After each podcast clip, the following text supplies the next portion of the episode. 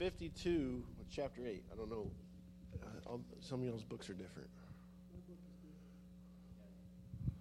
And yours is like pastors, I think. Pastors is the head of head of this book. It's the church, chapter 8. Yep, that's his name.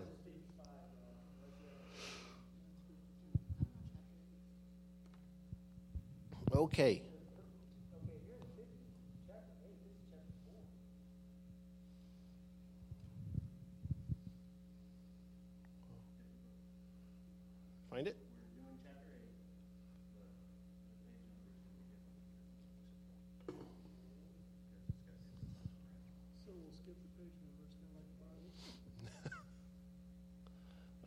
Wednesday night book is going to be like this too. I couldn't get all the same revisions, so half are one and half are the other, which makes it annoying when you're trying to. Yes. Yeah. Like pastors is different this one, huh?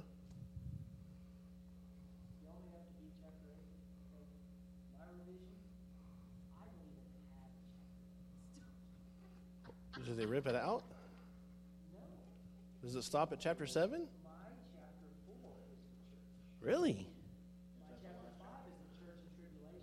Yeah, which is chapter 9, and then there's still more after that. Exactly. Oh. Wow. Yeah. chapter It talks about the house and the temple and the body. This is a first printing, copyright 1955. Oh, wow. Okay.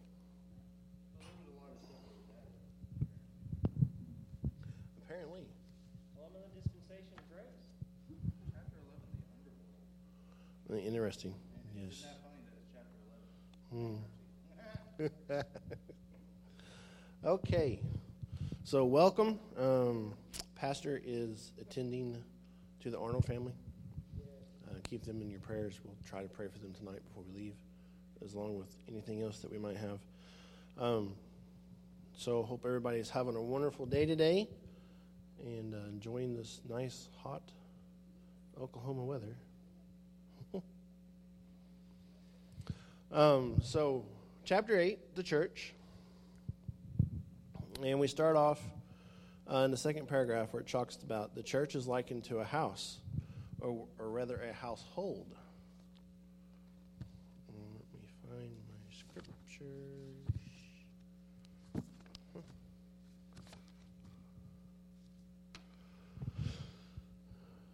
Um, yeah, so in 1 Timothy 3.15, uh, we see in this passage the family aspect of the church, like one great household over which God presides in the circle of which we are to conduct ourselves praiseworthy. I like that, how we don't just live like unruly children. Yes, live a life pleasing to our Savior. Uh, the church is also compared to a temple. And I swear I put all these scriptures down, but I did not do a very good job. Um,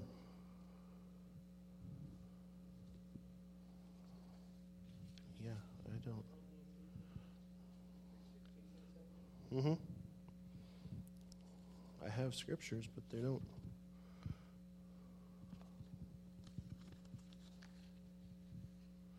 Anyways. Um, so we see in 1 Corinthians. Yeah, one of us. I'll type it in here. You can pull it up either one.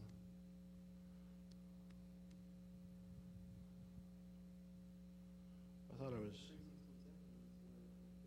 Yes.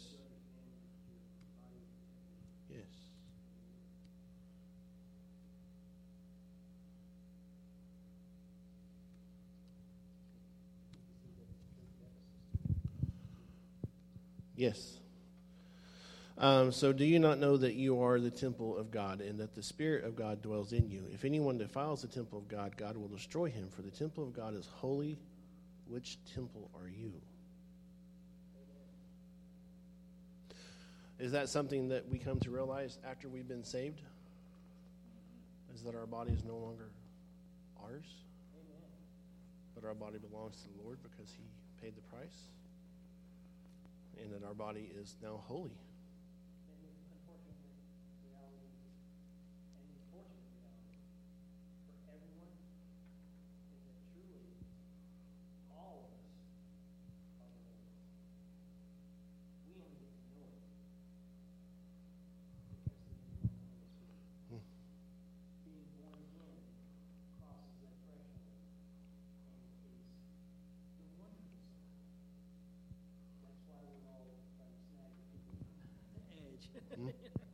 Correct? Um, so we are compared to holy temple for God's indwelling, where He may manifest Himself and where His glory can be displayed. Um, we'll talk about that again later, uh, a little bit later, about what we are supposed to do as members of the body. Um, but collectively, His church is the place of His abode. And we realize that his church is worldwide. It's not a local thing, it's not just the ones that you know that you see on Sunday.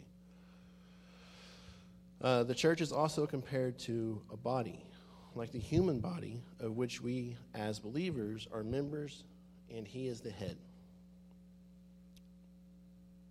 This will be part of uh, Overflow on Sunday night, too, um, since it is Father's Day service about the Abba Father, the Father of the household, and so on.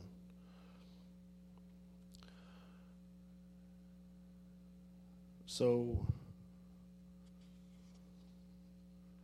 I really don't know what happened to my. I thought I was so prepared tonight. I have a whole lot of scriptures, but none of them are. Uh, anyways, maybe I'll find the corresponding scripture somewhere. So, the tremendous importance of this relationship to a believer to believer and to our living head is revealed in Ephesians 4 6. The whole body is various parts closely fitting and firmly adhering to one another, grows by the aid of every contributory link with power proportioned to the need of each individual part so as to build itself up in the spirit of love. That we each have some function to perform which contributes to the growth and health of the entire body of believers.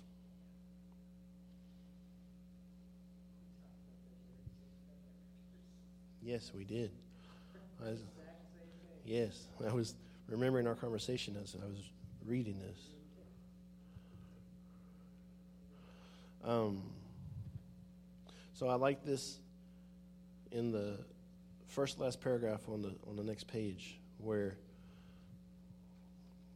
it talks about even the loss of a thumbnail can at least cause distressing inconvenience in the lack of ability to readily pick up small objects. This in turn may cause impatience and exasperation at the futile effort to pick up a pin.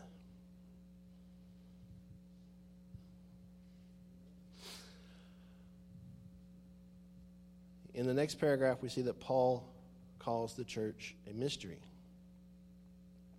Jesus spoke of this in Matthew 16, 13 through 19.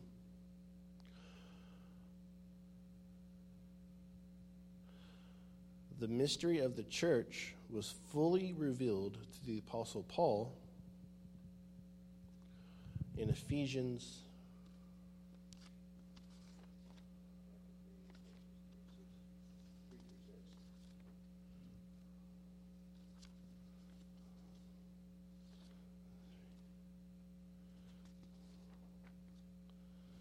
Apparently, Bible Gateway does not put anything in order. Uh, Ephesians chapter 3, verse 3 through 6. And that by divine revelation the mystery was made known to me, as I have already written in brief. By referring to this, when you read it, you can understand my insight into the mystery of Christ, which in other generations was not disclosed to mankind, as it has now been revealed to his holy apostles and prophets by the Holy Spirit. It is this that the Gentiles are now joint heirs with Jews and members of the same body, and joint partakers sharing in the same divine promise in Christ Jesus through their faith in the good news of salvation. Amen.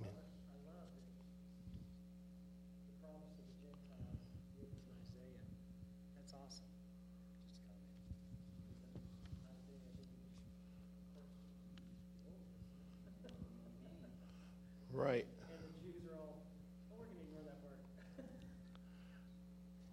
Still.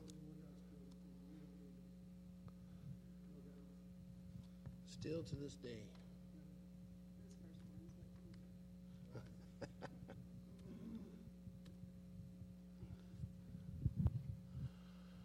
Yes, uh, uh, in Isaiah, Isaiah eleven ten, and in that day there shall be a root of Jesse who shall stand as a banner to the people, for the Gentiles shall seek him, and his resting place shall be glorious. Um, hmm? One God, One God, Jew and Gentile. Yes. Um, so Romans nine twenty four. Uh, the church was unknown to the prophets. To Paul was revealed that God purposed to form one body of both Jews and Gentiles. In Ephesians. Yeah.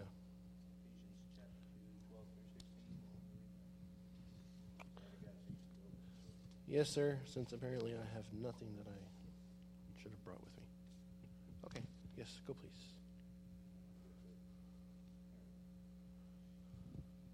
Remember that at that time you were separated from Christ, excluded from any relationship with him, alienated from the commonwealth of Israel, and strangers to the covenants of promise, with no share in the sacred messianic promise, and without knowledge of God's, God's agreements, having no hope in his promise, and living in the world without God. But now, at this very moment in Christ Jesus, you who you who once were so very far away from God have been brought near by the blood of Christ. For he himself is our peace and our bond of unity. He who made both groups, Jew and Gentile, into one body and broke down the barrier, the dividing wall of spiritual antagonism between us, by abolishing in his own crucified flesh the hostility caused by the law with its commandments contained in ordinances which he satisfied, so that in himself he might make the two into one new man, thereby establishing peace, and that he might reconcile them both, Jew and Gentile, united into one body to God through the cross, thereby putting to death the hostility. Thank you, Colin.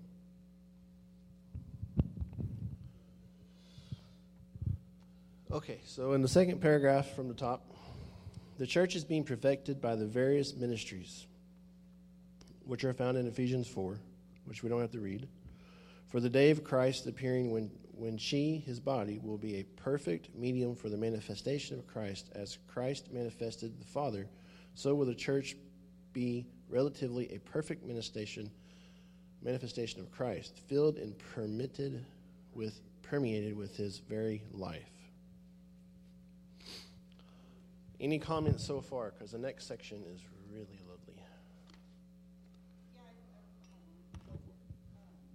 just that I I think it's a few paragraphs back when you were talking about like the thumbnail, um, you know, and and how in you know the scriptures it had said that like no no one role is more important than the other, you know that kind of thing, and I think that's a, a big issue in the church now um, is that it's it's this all or nothing mentality. Either I'm a like a the lead pastor, youth pastor, or I'm just coming when I feel like it. Like there's no, you know, there's no thumbnail. you know, there, nobody wants to be the thumbnail, and it's really hard. It's either the, it's either you're the heart or you're the, or you're dead on the side. Yeah, yeah. It's it, there's there's no middle ground, and I feel like that's why we lose a lot of functionality as a church, um, because we don't have everyone wanting to be a moving part, because everybody wants to be. Um, yeah, yeah, exactly. Yeah, almost to the point of uh, almost that some of our narcissistic society is infiltrating into our church. Mm. It's, it's, it's become all about me, not about church, not about God, not about what I can do for God, but what the church can do for me. Yeah. It's called pride. See, see, understanding, um, especially from Lisa's point of view, uh, being an, a soldier, when I was part of a armed forces in the Navy, we learned from the very beginning in boot camp that we were a team. Christ's team includes everybody. And the only thing that you have to do, because we're not human doings, we are human beings, is to be under the blood. The unfortunate reality is that from the shoulders up, sometimes that gets in the way because the people's thoughts of, well, why can't I be up on the stage? Or why can't I be this or that? Because I think I'm just as qualified or whatever. You know, the unfortunate reality is that we're supposed to humble ourselves before His mighty hand, and He will lift us up in due time. That's why the fruit of the Spirit is love, joy, peace, patience, kindness, goodness, gentleness, faithfulness, and self control. And if only the church as a whole, all of us individuals that have an individual relationship with Christ, would understand that. And how much less work would there be for everyone if everyone just picked up their little piece of the rope? Oh, You know? what a what a winning, winning anchor you would be to the tug of rope on society and the world. Because just like we've been hearing, we need to stand up. We need to stand up.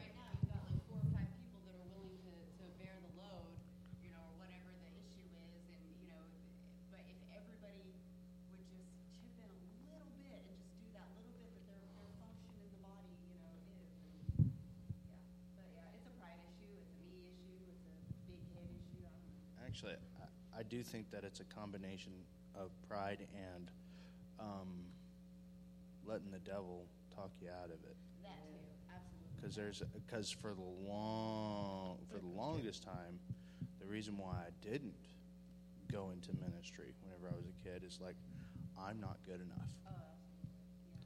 Yeah. Uh, and so I ran, and I ran, and I ran, and I ran, because I was like, I'm, I'm not, I'm no, I'm no good person. You know, I've, I've not lived a life. Yeah, well, well, but it's only as time went by that it, it, it yeah. It, well, but you know, I didn't read my Bible, so I didn't understand how how real that actually was. So, or how how normal that actually was. So,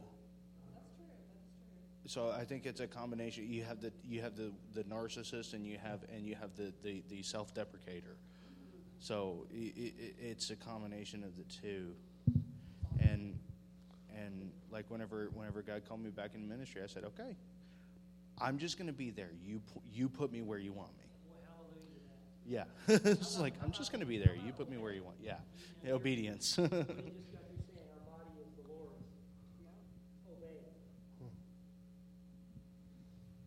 Yes, sir. I've never had one piece until I started obeying. And not that I couldn't follow orders, because I've been the biggest order taker from, from when I was a child, because that's all I wanted to do, because I was self-deprecating, uh, I wasn't worth nothing, uh, totally annihilated by humanity, uh, had, you know, they tie the stake around my neck and get dogs play with me, you know, that's, that's where I felt of myself. Instead of feeling what God felt about me. Hello, Pastor. Hey!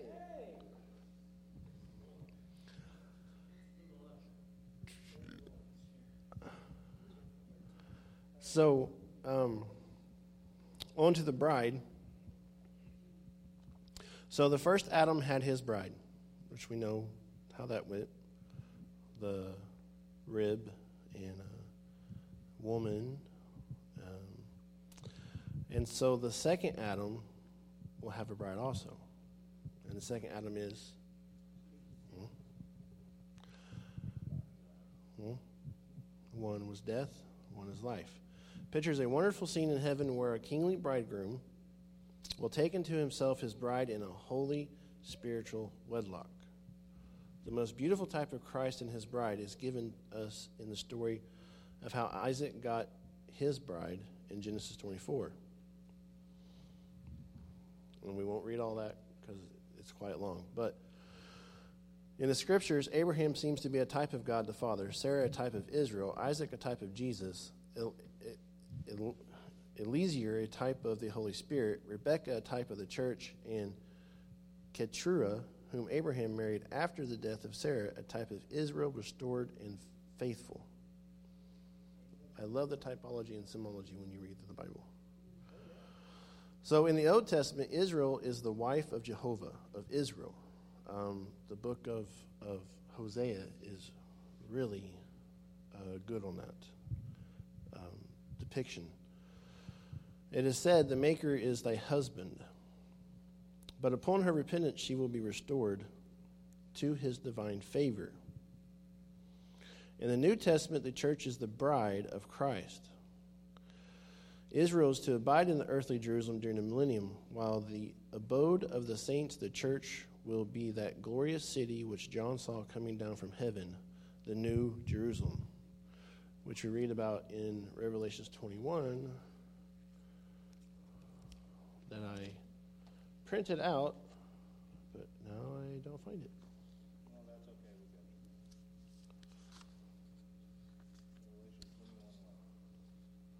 Just start stop. Then I saw a new heaven and a new earth, for the first heaven and the first earth had passed away, they had vanished, and there is no longer any sea. And I saw the holy city, New Jerusalem, coming down out of heaven from God, arrayed like a bride adorned from her husband, for her husband. And then I heard a loud voice from the throne saying, See, the tabernacle, the tabernacle of God is among men, and he will live among them, and they will be his people, and God himself will be with them as their God. and he will wipe away every tear from their eyes, and there will be there will no longer be death. There will no longer be sorrow and anguish, or crying or pain, for the former order of things has passed away. And he who sits on the throne said, Behold, I am making all things new. Also he said, Write, for write, for these words are faithful and true. They That's are good. accurate, That's incorruptible, and trustworthy. Amen. Amen. So I'm going to share a little bit, if, if nobody knew, because we know that the, the disciples were Galileans. And the Galileans had separate traditions outside of even the Jewish people. And one of those specific traditions relates so much and so closely to the parables of Jesus, especially when you start talking about the bride. So, one thing is they had to make their betrothal at the city gates because that was the central hangout. So, as a result, that's where the betrothal took place since witnesses were required to establish a covenant. Witnesses. Just like when we publicly confess Jesus as our Savior. Exactly what happened in Ruth. Hmm? The witnesses were gathered, and they threw the shoes at each other. Said, well, you go ahead and take the witness.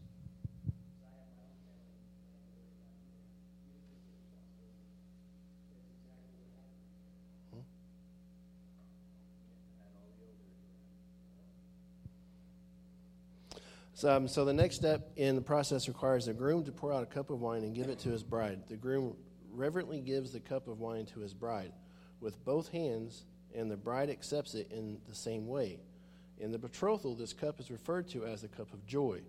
For good reason, for the bride drinking from the cup would likely lead to a life of joy and motherhood, whereas declining the cup would often mean a life of uh, unwedlock and servitude. So, the greatest thing from this is that if she drinks from the cup, the, the, the betrothal will proceed. But if she declines, then there will be no wedding. This aspect alone is unique to the Galileans because as we do now in our relationship with Jesus Christ, we are the bride. We have the choice to say, I accept you, I will marry you, or no, I don't want it. Yes. And that goes into uh, a lot of things, um, such as in Matthew 26, when it talks about how, uh, because the, the bridegroom would make the comment aloud if she took of the cup, that you are now consecrated to me by the laws of Moses, and I will not drink of the cup again until I drink it anew with you in my Father's house. And then as they were sitting, Jesus took bread and after blessing it, broke it and gave it to the disciples and said, Take, eat, this is my body. And he took a cup, and when he had given thanks, he gave it to them, saying, Drink of it, all of you, for this is my blood of the covenant which is poured out for many for the forgiveness of sins. I tell you, I will not drink again of this fruit of the vine until that day when I drink it anew with you in my Father's kingdom. I love how things work out. It's like he did it on purpose. Exactly. Amen. Um, so now we move on to the origin. So, as to the origin of church, and this has stemmed some contention within within the church. Um, not so much now, but the contention of the Roman Catholic Church that the church was founded upon Peter and that the popes are his successors is not born from Scripture. The name Peter is from the Greek word Petros, which means, according to the distinction observed in classical Greek, a fragment of rock, while the Greek word Petra, used in this same passage, means a massive rock and is used of a ledge of rocks or a rocky peak. The name Petros is clearly distinguished from the confessions of Peter Thou art the Christ, the Son of the living God, which upon as a fundamental article of faith, or upon Christ himself, the rock, the church was to be founded. We have scriptures of this.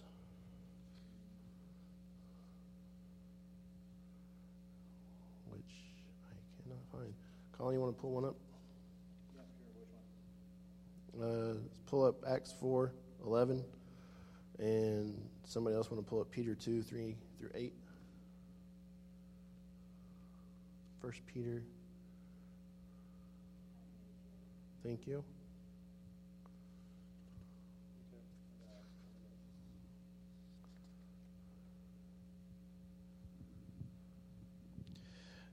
Acts 4, uh, chapter 4, verse 11.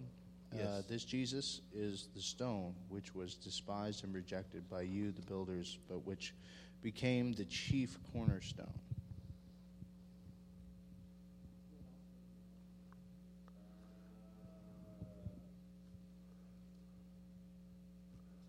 Ready? Yeah. Uh, you are coming to Christ, who is the living cornerstone of God's temple. He was rejected by people, but he was chosen by God for great honor. And you're living stones that God is building into his spiritual temple. What's more, you're his holy priests. Through the meditation of Jesus Christ, you offer spiritual sacrifices that please God, as the scriptures say. I am placing a cornerstone in Jerusalem, chosen for great honor, and anyone who trusts in him will never be disgraced. Yes, you who trust him recognize the honor God has given him. But for those who reject him, the stone that the builders rejected has now become the cornerstone. And he is the stone that makes people stumble, the rock that makes them fall. They stumble because they do not obey God's word, and so they meet the fate that was planned for them. Amen. I love how that was put.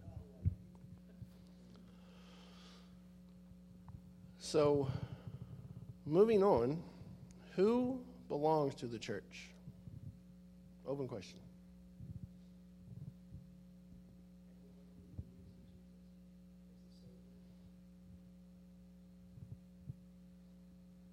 I was going to second that.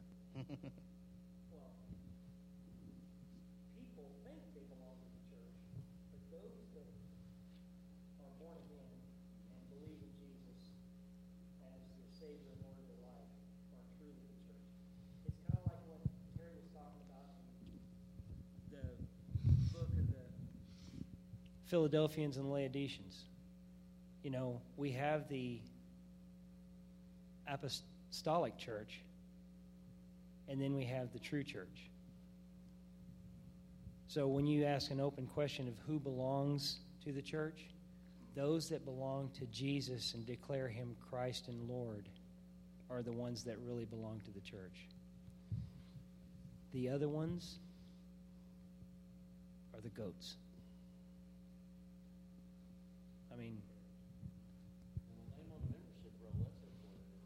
Good one, Pastor. well, you can fill out your check mark there, Mr. David. We know that you're born again. Has That's- anybody been that's to a what it church is. like that? That's like what he told Nicodemus. Jesus said, You must be born again. Mm-hmm. How can you be a teacher of Israel and not know the things of the Spirit? So, the indwelling of the Holy Spirit makes you part of the church. Mm-hmm. That's the only qualification. And oh, how wonderful it is. Well, isn't that the isn't that the whole question? Uh, didn't he say that God so loved the world that you know he gave his only begotten Son, and whosoever believes? That's the key word for everybody. That's the choice we all make. Those that believe him without seeing him and love him all the more are the chosen, the priestly, the true followers, the true church. The ones that are throwing themselves on the cornerstone saying, Please build me up. Because that's what the word says. Isn't it, Brother John? Yes. Sorry. Um, yes. So, Pastor touched on something with that comment that that goes right back to religion. That if you're not a member of a particular sect, group, or people, surely you can't be good enough to be saved, right? I yeah, I was actually going to tack tack on to that a second ago. I'm glad you said that. You know, uh, it might seem like semantics sometimes the way we put stuff, just you know, language or whatever. But you know, saying well, who belongs to versus who is the.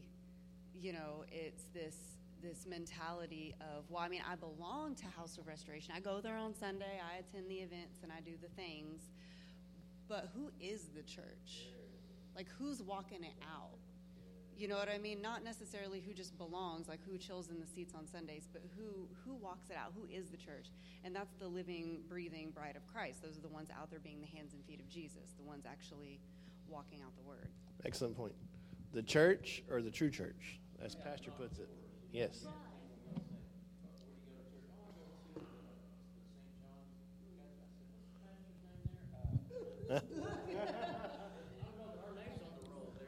There, that, yeah, that's it. Our name's on the roll. Yes. Yeah, the, when the roll is called up yonder, it doesn't matter which church you go to. It doesn't matter which membership you have. Yeah, he ain't going to the pastors and getting their and getting their rolls and saying, "Okay, we'll just fold it into ours." I, I mean, that, that's just like the, the witnesses. You know, Jehovah's Witnesses. They, they say that if you don't belong to us, you're not going to go to heaven. I was actually just about to mention them because they believe that only 144,000 of them are going, and there's four, and there's 14 million of them. No, the eight, But the then- that are deciding. the- But if the then if you read scripture about the 140 the eight that 144,000, it doesn't even match. I- I- They have canceled that order now. They say that there's going to be a, a heaven on earth for the normal Jehovah's Witness, and the 144,000 is already completed because in the in the in the late 80s, they thought there was about 8,500 left that were going to that were going to go to you know that special place that the 144,000 was because they've rewritten. You know, it was it was ironic that they're using part of the letter to Timothy to establish their uh, rule that Christ came back in 1904 or 1914.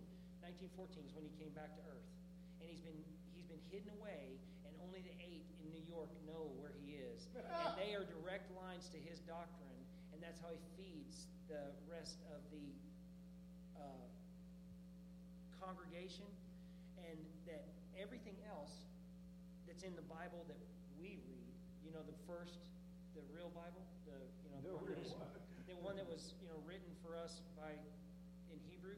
Um, yeah, uh, you know, long, long time ago. Uh, not the one that was written in eight, eight, 1867, you know.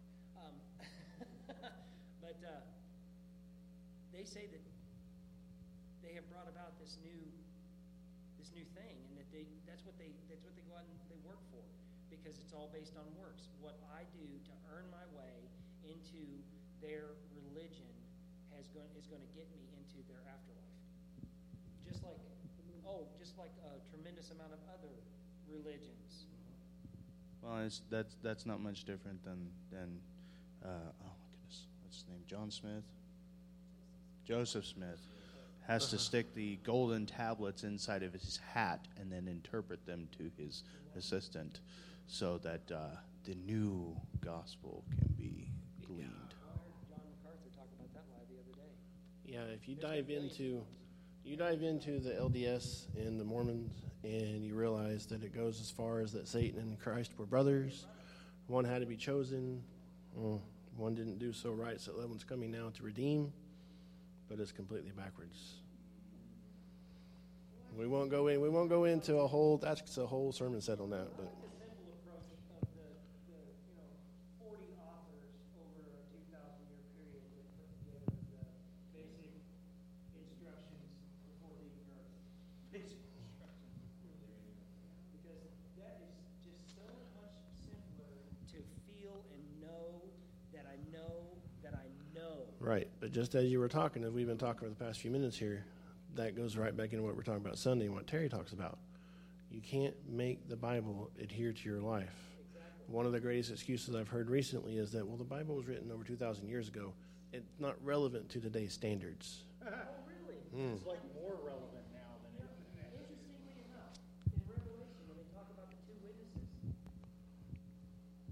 when they talk about the two witnesses that start their ministry as soon as the Antichrist signs the treaty to give peace to the Middle East, he's walking into one side of Jerusalem, and the two witnesses start their ministry on the other side.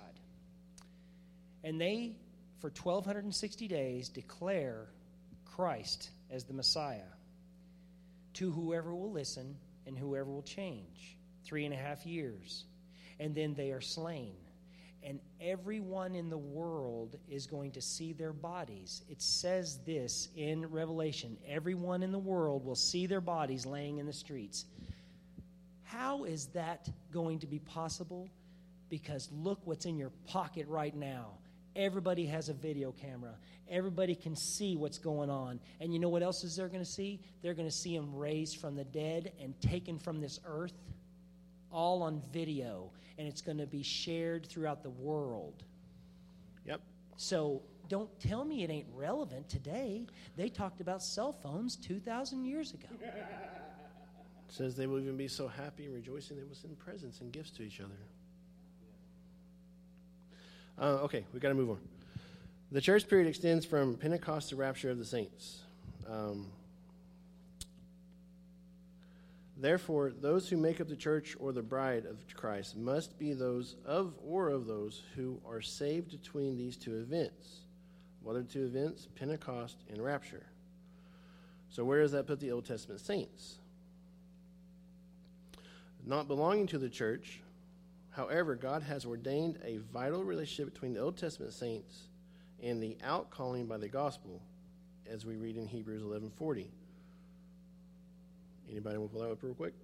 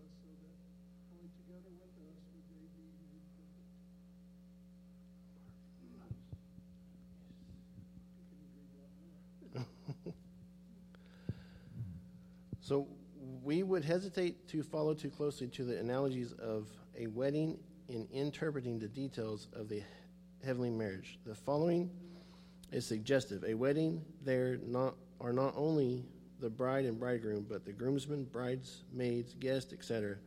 John the Baptist, representing the Old Testament saints, speaks of himself as the friend of the bridegroom. And then we see in Revelation it says, Blessed are they who are called to the marriage supper of the Lamb.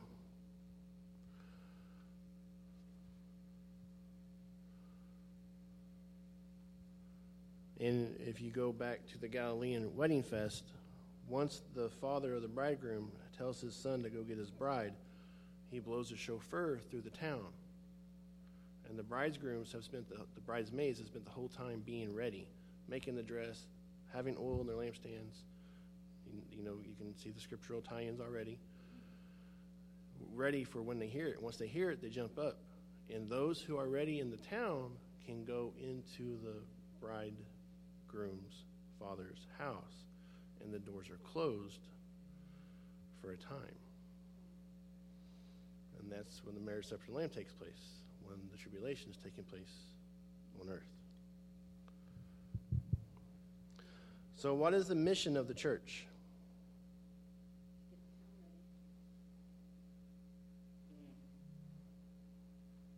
To get everyone as much as we can to get ready. God never intended the church to be a social organization.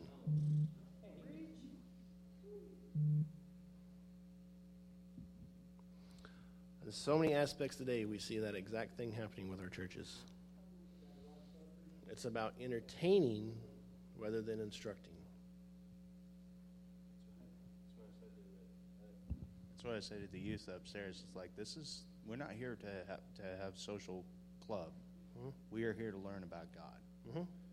and that is my responsibility as a youth pastor is to make sure that you walk out of here with at least more knowledge of God, even if it's just a a tittle of information, the dot above a, a, a dot above an I. If it's even if it's just a little bit more information, a little bit more knowledge of God, my job is done. But that's my responsibility. It's not to entertain you. It's not to keep you busy while your parents do what they want to do. It's I'm not your babysitter. Right. I am your teacher. Yep.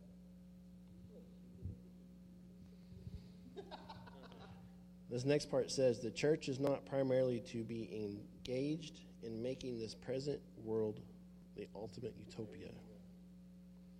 Now, beside that, I wrote today. You mean giving everybody what they want so they'll keep coming back? Yes, customized. What was it, Pastor? There you go. Yes, sir. God has called his church to be a beacon of light in this dark world, to guide men to eternal safety. We are not entertainers, babysitters, as Colin said. We have a specific purpose and plan set before us. She is to be a pre- pre- preserving element like salt to retard corrupting influences in society. How much have we dropped the ball on that one? Talk about trying, we should have built the wall of Jericho. Flaming evangelists proclaiming God's message of salvation to the lost world. I love that one. So that uh, pretty much closed up chapter 8. Uh, a very important chapter, the whole betrothal. Uh, wish we had more time to spend on all that. But the whole, man, the whole preparation, the whole wedding, the whole bridegroom and bride, that we are the bride, that he will come back for us, that he wants to prepare a place, that where he is, he will come back to get us, that we may be there with him also. Uh, there's so much. There's so much that just puts that reassuring hope in you that your your bridegroom is coming back to get you, and it's going to be so blessed and wonderful you just can't imagine. Um, every passing day, uh, this is something I wrote in, out beside it, but every passing day, uh, I grow more and more um, troubled and feel as I'm not a part of this world. But the call to share the gospel is stronger than the call to go hide in my room. So, chapter 9, another very important chapter. How does the church fit in in tribulation? This is another huge topic of debate among churches nowadays. You have pre trib, mid trib, post trib, all the trib. I mean, they you depending on who you talk to, you're going to have a different for everything. Go ahead, Jeff. I know some people that want to be in tribulation. They want they want tribulation so that they they say it's going to be, so they want to be in it. It's like it's like something they're I don't know. I just yeah. Like, yeah.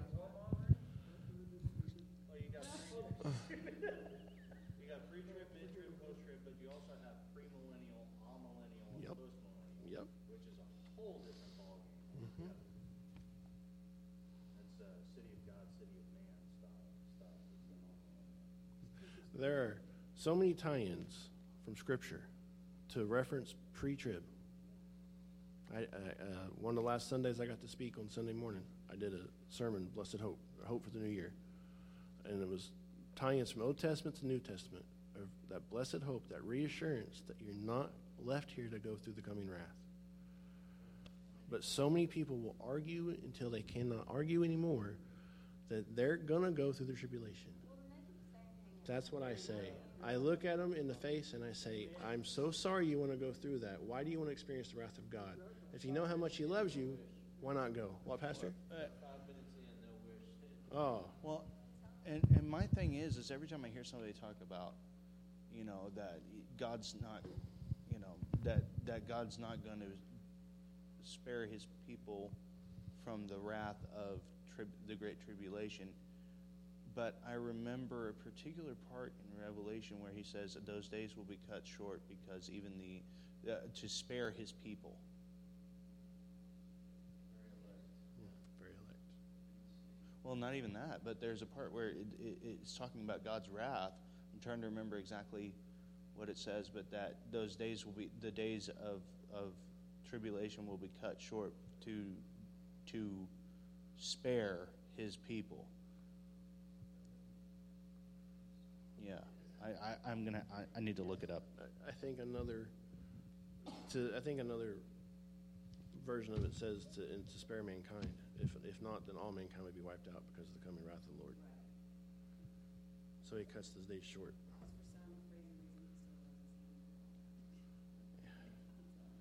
That's one thing that I think a lot of churches still haven't grasped is how much God actually loves His children. I think so. Um, so, uh, Christ will be raised from the dead, and along with those those believers living at the end of the age will be caught up to meet the Lord in the air when the trump of God sounds. Jesus himself, in his conversation with Martha at the time of Lazarus' death, makes this clear distinction, not always apprehended in reading these verses, but John 11, 25 and 26. To those who have died in him, he is the resurrection, the power to call them forth from the realm of, of dead. To those alive at his coming, he is the life, the energy sufficient to change in the twinkling of an eye from bodies of limitation to glorified bodies.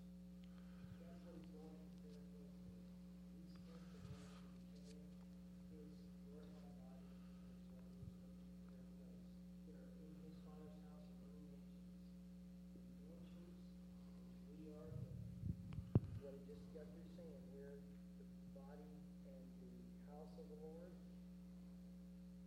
Down here, our glorified bodies are gonna be the new mansions that he builds for us in heaven. Isn't that something that he. You read the Bible for what it is, and you see how God had laid out the plan. And you go all the way through the Bible to Revelation, and you see just how he makes the plan work. And the plan is about your salvation. That he can that you can spend eternity with him. That he loves you that much that throughout all this history, throughout all this earth, throughout everything else, that he has put a plan in place for you. It's actually um, it's actually Matthew. I was saying Revelation, but it's actually Matthew, and it's Matthew chapter 24, verse 21 through 23. Uh, for at that time there will be a great tribulation, pressure, distress, oppression, such as not has occurred, such has not, such as has not occurred since the beginning of the world until now, nor will ever again. And if those days of tribulation had not been cut short, no human life would be saved. But for the sake of the elect, God's chosen ones, those days will be shortened. Then, if anyone says to you during the, tri- during the great tribulation, Look, here is the Christ, or there he is, do not believe it.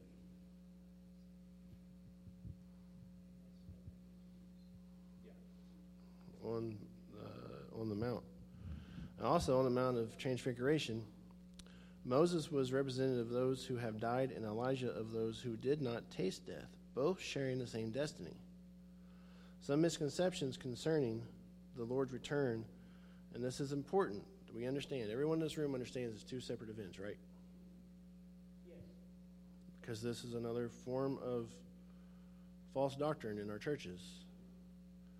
And you see so many people that are not saved or confused that, that ask, well, how, how can this be? Because they're not ever taught that the rapture is a separate event outside of the second coming of Jesus Christ.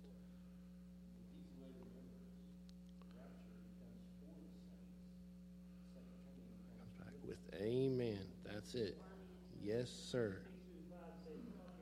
Yes. So, concerning the question, huh? Yeah, question. Um,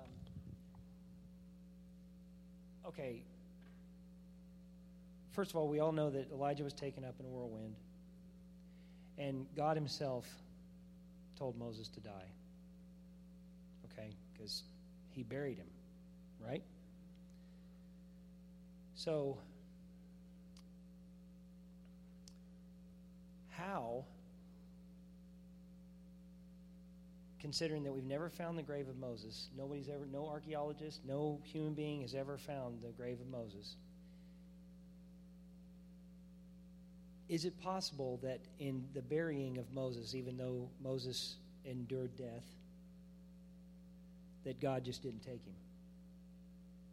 So he could show up on the Mount of Transfiguration for to represent the old saints. Exactly. That's right. But that that it, I mean, it just it goes. I mean, it could have been it could have been anybody, you know. But Moses, he specifically stated in Scripture that he buried Moses, and and hid the tomb, and then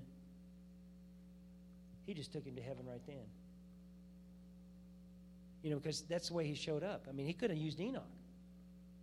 You know, because Enoch was just taken. Enoch was just like we're walking together and say, "Hey, come over to my house," and then he just stayed. You know, but uh,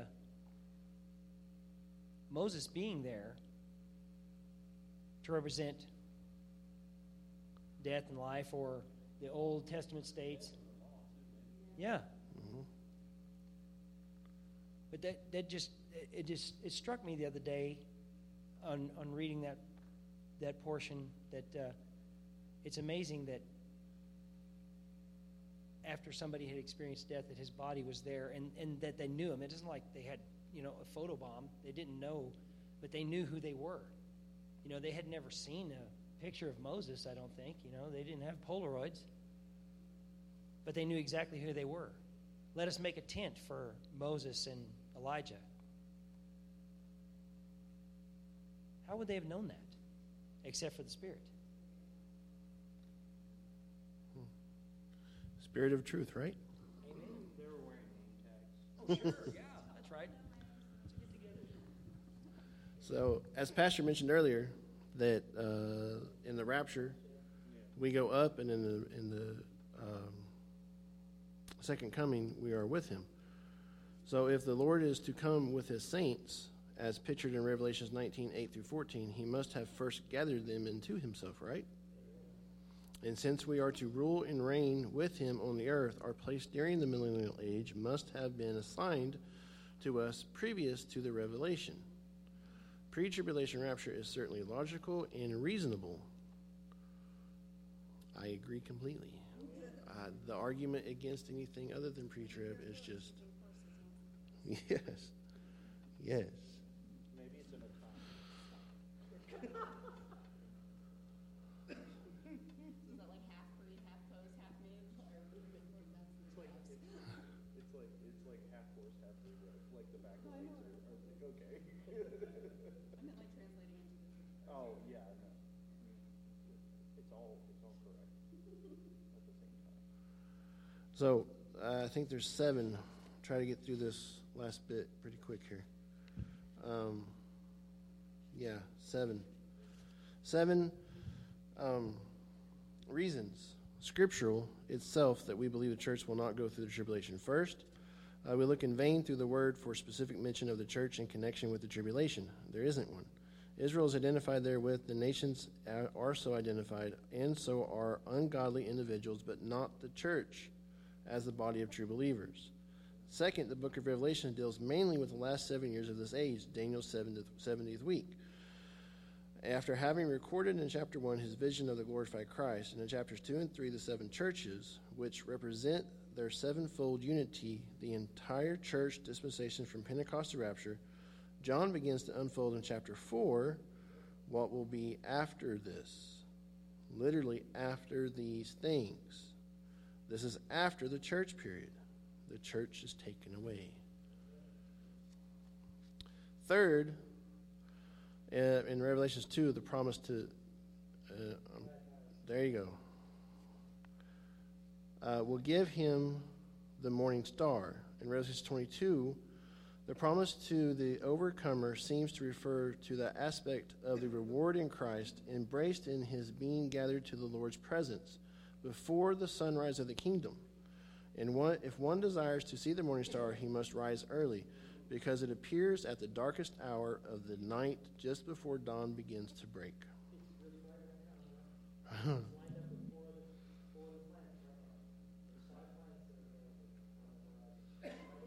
yeah, they're, they're starting to split up, though.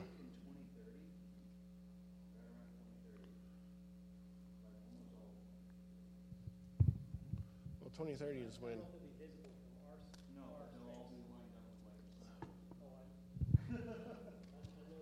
I think I, I, I'll have to look into that, but I think I think I think uh, I think in in like the next less than a decade, less than a de- I think it's less than a decade. All the planets will be lined up with the sunrise, which is like a once in you know Which is also once in a in a in a millennium. Well, once in a, like I think like ten thousand years or something like that occurrence.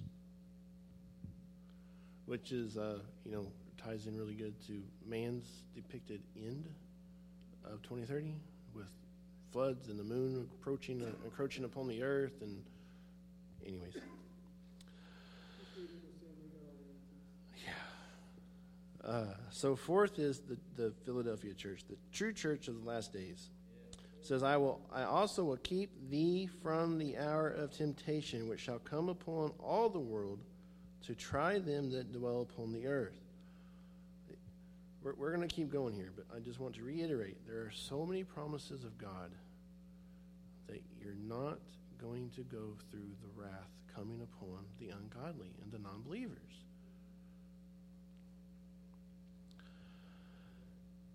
Fifth, the tribulation time is distinctively a time of judgment, a time of wrath visited upon an ungodly world, an apostate church, and a backslidden Israel. The assurance of the Lord to his own is that they shall not come into condemnation, judgment that God hath appointed us, has not appointed us unto wrath. We shall be saved from the wrath through him, Jesus, that the believer is delivered from the wrath to come. Six, the tribulation, while affecting the whole earth, is specifically mentioned in connection with Israel. And seventh, the promise to the church concerning her gathering unto the Lord is signless and timeless, but there are many signs that accompany the second coming of Christ. But the rapture, there is no preeminent circumstance that has to happen before we are taken away. Day or the hour, but the Father. Yes. Amen. So finishing up. Yep. Finishing up. Uh, much more might be said concerning this phase of dispensational truth, but space for forbids and exhaustive discussion cannot be entertained. We might say, in conclusion of this particular subject, that the typical teaching of the Old Testament lends emphasis to the view that the church will not go through the tribulation. Reiterated again, Old and New Testament both point to this.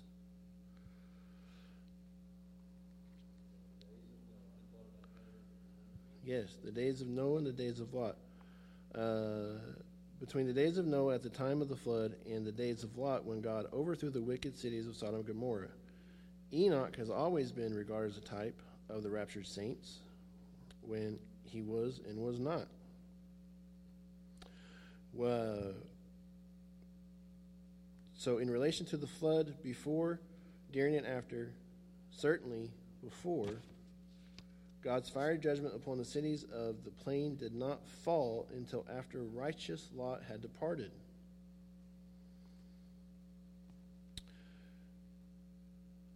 He surely will regard with favor his true saints of the last days when he visits with retribution the ungodly at the close of this age. And I thought the correlation between Joseph was pretty interesting too. Uh, Joseph, a recognized type of Christ who married As- Aseneth, a Gentile bride during the time of rejection by his brethren and before the famine. Christ marries his bride, mainly Gentile, during the time of his rejection by Israel, his brethren, and before the tribulation.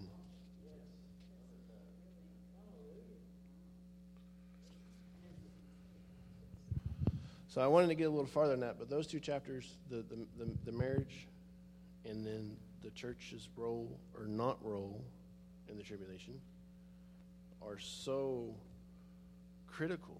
They're fundamental doctrine of what should be taught, but so many is not. And there's so much confusion and debate that reign, reigns among senior pastors and church members throughout this nation. It's just, it's crazy how much argumentation is made over what should be simple biblical doctrine.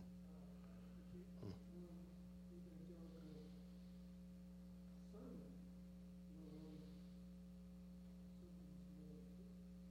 It's probably the inability to accept that, you know, that light's not gonna be here. You know what I mean? Because Wh- right now, it's like they, mi- the, the world might reject it right now, but it's still here, we're still available. The, the bride of Christ is still available to reach out to the, the multitude, you know, and help guide them towards Jesus. But when this happens, you know, it. It's it- taken away. Light's taken out, the restrainer's taken away.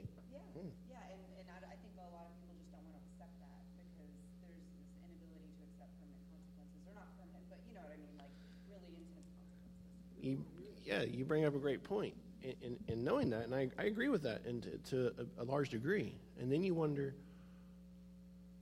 why are they? Why do they remain so easily steadfast in their sin now, if in their minds they know that they don't want that taken away, but they won't. They want to believe it into existence. maybe. I don't know. Yeah. Well, and it's it's not even so much always that. Like I actually know a pastor, um, and I love her. Like, and she's she's so smart, and she but she is just knee deep planted in uh, uh, mid trib, I believe.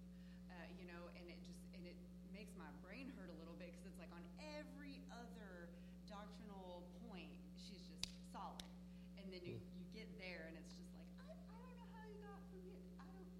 Where's your your math is different than mine. I don't know. You know, it's just not working out. I don't know. Huh, no, it was it was conversation over coffee at an event, but like you know, I just okay, you know, I, I don't know. It's just wild. Anything else, Pastor? Just thinking of that scripture, you know, another scripture that one talks, talking about let us. Remember that? Second Thessalonians. Yes. For the mystery of iniquity. does already work. Only he who now lets will let until he be taken out of the way, referring to the church taken out. Again, I don't know if I can grab the verse before that, but it's uh, another another scriptural reference. Not take away from the intense responsibility of the Great Commission if we were still going to be here. Like, you know what I mean? Like, Right. is, is that not why it's so detrimentally important that we are out there? I actually didn't think about that one. it's good. That's a good point. I actually didn't think about that. It would just completely negate the need and, and the sense of urgency and the, I don't know. And there was there will still be some get saved even during the tribute.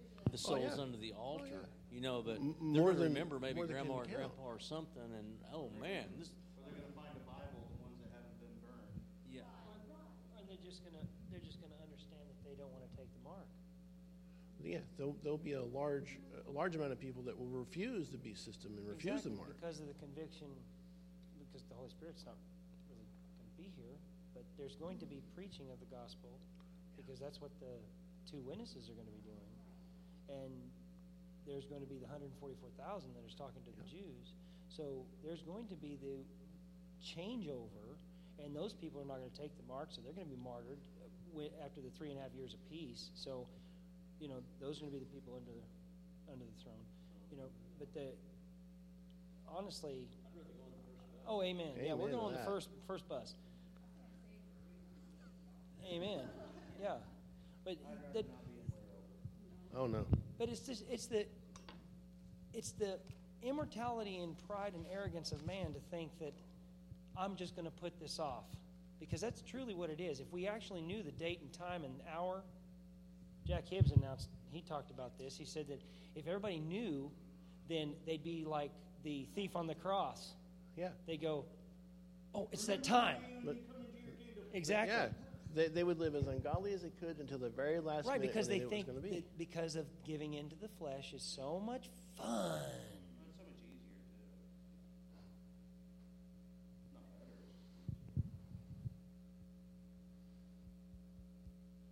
to. Is it?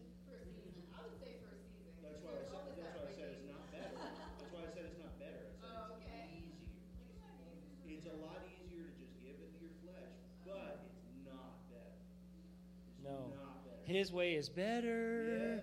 His way is better.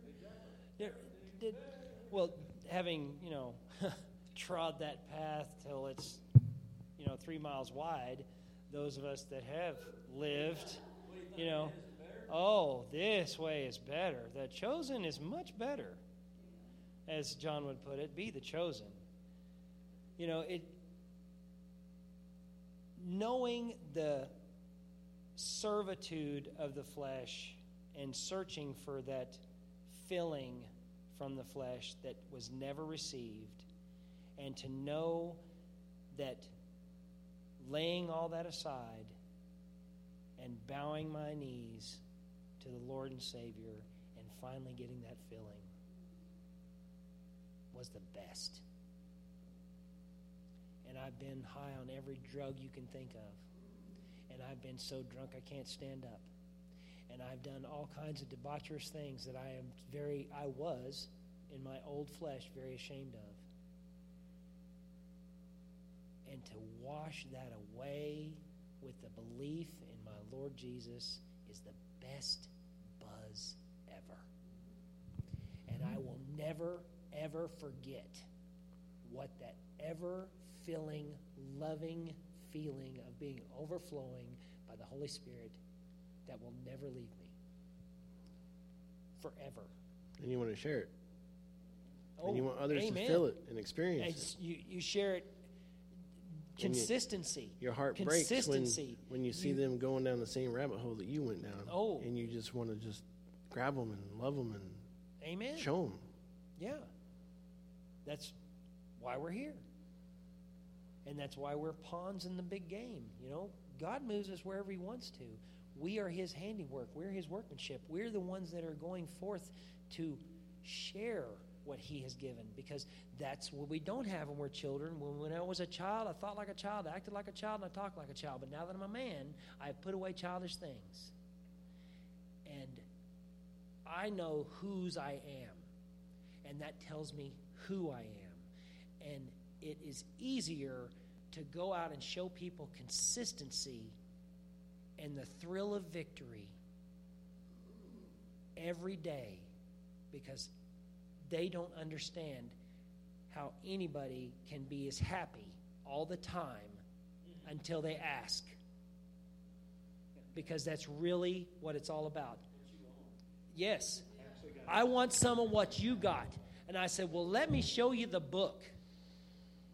And you get you find opportunities. You just find you find people to witness to. You find you just end up talking about the Lord all the time and you don't even you don't even realize. And this is in the, you know, this is in the Bible Belt, I understand, but dude, there's a lot of people that